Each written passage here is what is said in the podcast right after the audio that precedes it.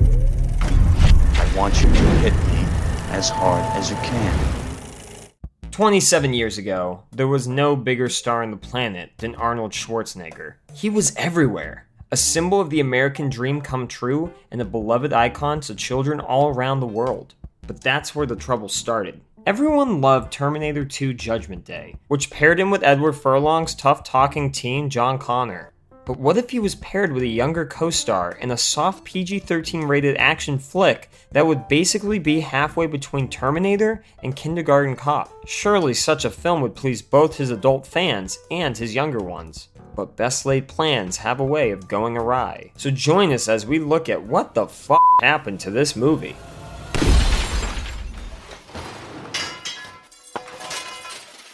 Thursday, June 17th, 1993. Mark Canton, the head of Columbia Pictures, along with his marketing team, decide to hold an early Thursday night preview of their budget busting summer blockbuster, Last Action Hero. The news initially is good. Two of the three scheduled screenings are sold out. Surely they've got a hit on their hands. But this was not the case. According to an Entertainment Weekly write up from the time, the team, as they entered the theater, noticed a curious sight row after row of empty seats. But wait a second, they must have thought. Wasn't the film sold out? Alas, the sold out signs were for the wrong movie. They were for Jurassic Park. Indeed, the summer of 1993 had been shaping up to be a victory lap for Arnold Schwarzenegger, who was then at the height of his popularity in the wake of Terminator 2 Judgment Day. Surely Steven Spielberg's animatronic dinosaurs were no match for the Austrian bodybuilder. Turns out, they were. The opening weekend would tell the tale when Jurassic Park, in its second week of release, grossed over $38 million. Huge numbers for 1993, compared to Last Action Hero's anemic $15 million. In the end, the film would top out at $50 million domestically, a disaster for an $80 million movie. And even after the muscular international box office was tallied up, the film would end up losing over $26 million for the studio. What went wrong? According to the now infamous Hollywood book, Hit and Run by Nancy Griffin, well, a whole lot. But all movies, good or bad, start with a script. So let's take it from there. The year is 1991. Two college boys named Zak Penn and Adam Leff decided to write a screenplay spoofing 80s action movies. Think Scream, five years before it existed, but for 80s action. The spec script, extremely violent, sold to Columbia Pictures, who promptly hired Shane Black, the very person whose screenplays were being mocked here, to rewrite the film, and promptly changed everything but the key concept that of a fatherless child getting sucked into a movie where he winds up becoming a sidekick to his fantasy hero, Jack Slater. At this point, Columbia Pictures, which was then run by Peter Guber and Jon Peters, no doubt had dollar signs in their eyes, with them landing the proverbial golden goose, Arnold Schwarzenegger, who, believe it or not, almost signed on to play the Tooth Fairy in a movie directed by Penny Marshall instead. It worked for The Rock, right? Oh, yeah. Now, Arnold Schwarzenegger's popularity was both a blessing and a curse to the film, now retitled Last Action Hero. Where his career had started with Conan the Barbarian and The Terminator, slowly but surely his screen image was softened, first with him playing a father in Commando, then with him doing comedy in Twins, a movie which wound up being his biggest hit to date. Kids loved Arnold, and his R ratings didn't scare them away, although parents likely weren't happy with the extreme violence of Total Recall, with Terminator 2 Judgment Day notably toned down in comparison. Then came Kindergarten Cop. So basically, Arnold wanted to make an action movie for the whole family, so the decidedly rated R extremely violent became the PG 13 Last Action Hero. But who would direct? All of the big guns back in those days got phone calls, and in the end, John McTiernan, coming off Predator, Die Hard, and The Hunt for Red October signed on, but not without conditions. There would be more rewrites, with William Goldman being brought in to further doctor and soften the script. Rumor has it, even Carrie Fisher had a hand in the script, which isn't as outrageous as it sounds because back then she was a famous script doctor, having notably introduced Rene Russo's character in Lethal Weapon 3. According to an oral history on We Minored in Film, the villain of the original script, a satanic movie theater projectionist, was transformed into a kindly old man who got the magic movie ticket from Harry Houdini. The teenage hero became a preteen, better for Arnold's family image, while the one eyed henchman Benedict became the main baddie. The shoot began, and by all accounts, it was a micromanaging nightmare from day one, with studio head Mark Canton betting big on its success. The result was that McTiernan found himself being pulled in opposite directions, with the PG 13 a contentious issue, although all involved say that that was the plan from the start. Even Arnold Schwarzenegger had doubts, saying in the We Minored in Film oral history John McTiernan and I were having a drink after shooting until 3 in the morning one night in New York, and he said, What we're making here is E.T. When I heard that, I had the sinking feeling that maybe the whole PG 13 thing was a mistake. People might not buy me doing family friendly action film.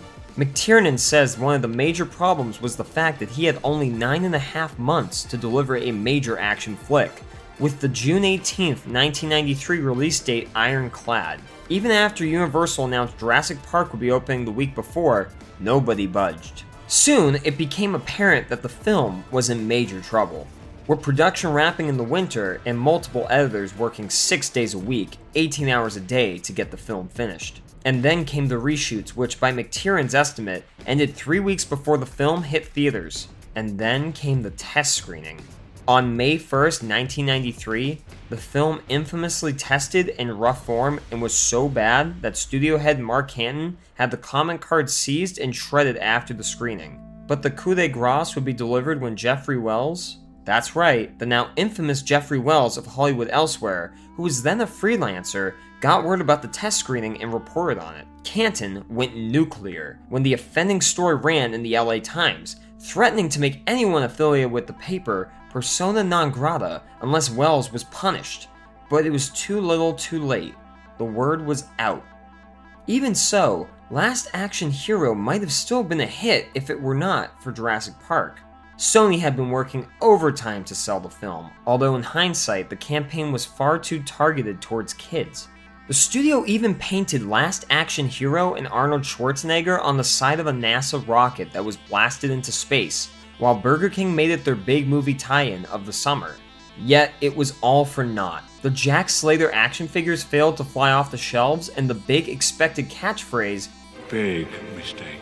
turned out to be no I'll be back. or Hasta la vista, baby. One tie in that did work unexpectedly well, however, was the soundtrack. The album, which went platinum, was well reviewed, featuring a rocking lead single by ACDC, Big Gun, which now infamously also featured a dancing Arnold Schwarzenegger. In addition to stronger than expected cuts by Alice in Chains, Tesla, Cypress Hill, and Def Leppard. Buckethead even played on Michael Kamen's score. In the end, the movie became a punchline for the media, attacking it with relish. It was a major setback for all involved, including McTiernan, who took a year off afterward, and especially Schwarzenegger, with it seeming to close out the chapter on the time when he was the world's biggest movie star. Sure, his follow up, True Lies, was a massive hit, but it would be the last unquestionably massive film for Arnold, who opened up to the We Minored in Film oral history saying, It's embarrassing to fail at the box office and have your movie not open well. It's embarrassing to have terrible stories written about you. It's embarrassing to have people start calling this your year to fail. As always, I had the two voices battling inside my head. The one was saying, God damn it! Oh my god, this is terrible! And the other was saying, Now let's see what you are made of, Arnold. Let's see how ballsy you are. How strong are your nerves? How thick is your skin? Let's see if you can drive around in your convertible with the top down and smile at people, knowing that they know that you just came out with a fing stinker. Let's see if you can do that. It got so bad that even The Simpsons took a poke at Arnold. Hey McBain, I'm a big fan, but your last movie really sucked. I know. There were script problems from day one. Yeah, I'll say. Magic ticket my ass, McBain. Now, financially, the film goes down the books as a failure. Nevertheless, the film still has a cult following, and you've got to figure that after 27 years of home video, cable, and streaming, the film has finally turned a profit. And the fact remains that many of Arnold's fans still loved Last Action Hero when it came out. Sure, his adult fans couldn't care less, but to those of us who were kids back in 93, the movie served as wish fulfillment to a certain extent. We all want to be the kid who gets to tag along with Arnold Schwarzenegger on his adventures, even if it's a very strange family film. For one thing, Arnold kills 36 people in the film, which is a pretty high body count any way you slice it. Sure, it's not Commando where he kills 74 in the last act alone, but for a PG 13 movie, it's pretty high. Some of the deaths are comical, but he ends lives pretty willy nilly here. I guess because there's no blood or F bombs, this passed for a PG 13 movie in 1993. But now the amount of gun violence would probably get it an R. Also, Jack Slater's son dies a pretty gruesome death that's played over and over. I mean, what's that about? Last Action Hero is probably best enjoyed for its nostalgia, or for younger fans that get off on the cheesiness of 80s action films, with some of the jokes pretty dead on. For one thing, there's the great bit where they do a Joel Silver style trailer for Hamlet, with Arnold as the classic melancholy Dane. Then, there's a brilliant gag where upon entering his apartment, Slater immediately shoots the closet because he just knows someone's hiding in there to kill him. That's how regular an occasion it is. The gag about all of Arnold's roles going to Sylvester Stallone in the Jack Slater universe is pretty good too. And in fact, the movie holds up pretty well when it's set in the movie within the movie. It's only when the action crosses over into the real world that things get kinda tepid, with lots of cutesy banter between Arnie and the kid and too much schmaltz. Arnold also really struggles with comedy. You want to be a farmer? Here's a couple of acres. He's great when paired with people like Ivan Reitman, who knows how to use him. But left to his own devices, Arnold goes way overboard, such as towards the end, where he sends himself up as a wimpy action hero. Another issue is the lack of villains.